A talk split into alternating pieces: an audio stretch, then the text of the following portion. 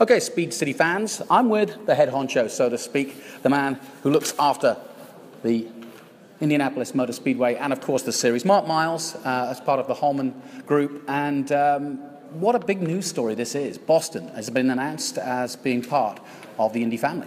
Yeah, this is a big development. We're very excited about adding Boston. They've got a layout for a street race that's uh, 11 turns and two and a quarter miles, and um, promises to be very exciting racing. Boston, of course, joins our kind of family or collection of street races.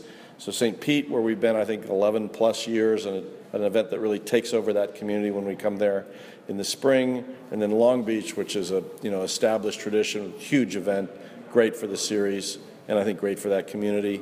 Then we get up to Detroit, and then Toronto, and now Boston. So we've kind of covered the the geography of, of the United States and uh, it's a big, vibrant city. It's in an area that I don't know if Prince Albert would approve, but it's sort of mon- mon- Monegasque mm-hmm. insofar as uh, it's a place that's had huge investment of late and is surrounded by sea. So it, it's going to be very attractive and I think great racing, and we're really happy to make this announcement today.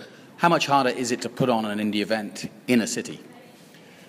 Well, it, it, it, has pluses and minuses. It is harder. Um, you know, you, you don't want to be disruptive to the population. Uh, and I lived in Monaco for two and a, two and a half years, so I, I know what it takes to put that together even there.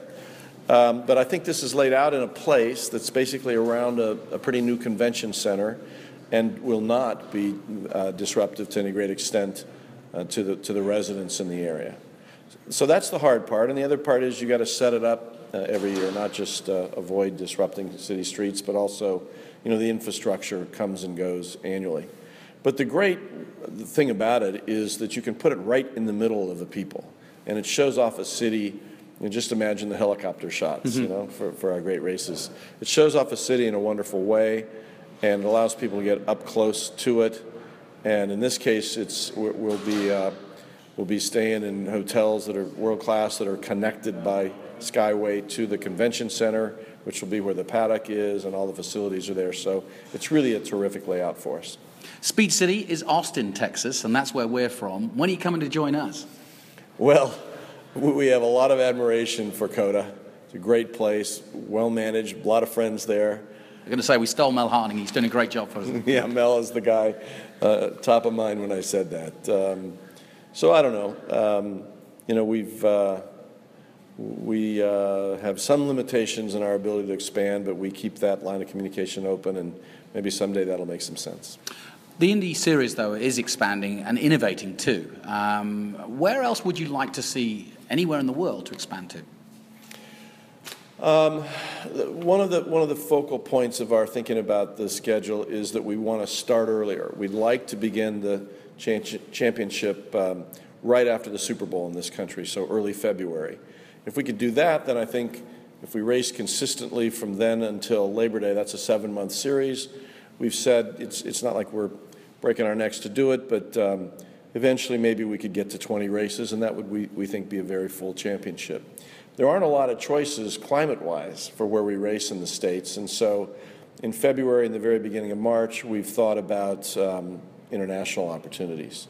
So it's been pretty widely reported. We've had a number of conversations in different regions, particularly sort of Middle East and call it the, the Pacific Rim. I mean, I don't mean the Pacific Rim, I mean the Atlantic Rim. Mm-hmm. So there are, um, poss- we've been in South America, that could happen again in Brazil eventually. Uh, there's interest in places like South Africa and the Middle East. So uh, our ambition right now is to see if it's possible to add one early in February from among those spots and get the season kicked off earlier. Finally, this is the 99th running of the Indy 500. Obviously, this is a very special era to be part of this series. How excited are you for this weekend and for this, for this historic event to hit 100? We, we are so thrilled to be part of all this. The, uh, I grew up in Indianapolis, and so as a kid, listening to it on the radio is one of my earliest memories. And then I was involved in men's professional tennis for 15 years, and the Indianapolis 500 was inevitably run at the same time as the French Open in Paris. So I would hurry home from Roland Garros and uh, turn on the telly and, and watch my hometown race uh, anywhere I was in the globe, but often in Paris.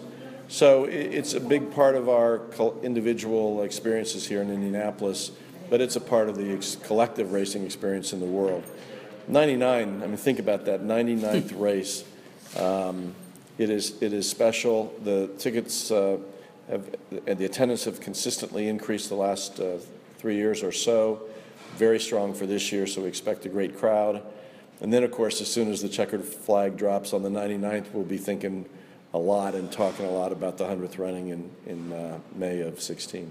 Well, listen, best of luck this weekend. You, your staff, everybody involved in the Indianapolis 500 have always put on the best show in the world and treating us, the staff and the media, uh, like uh, nobody else. So uh, you've set the benchmark. Keep it up. Thank you very much for talking to us on Speed City. Thank you very much. Thank you.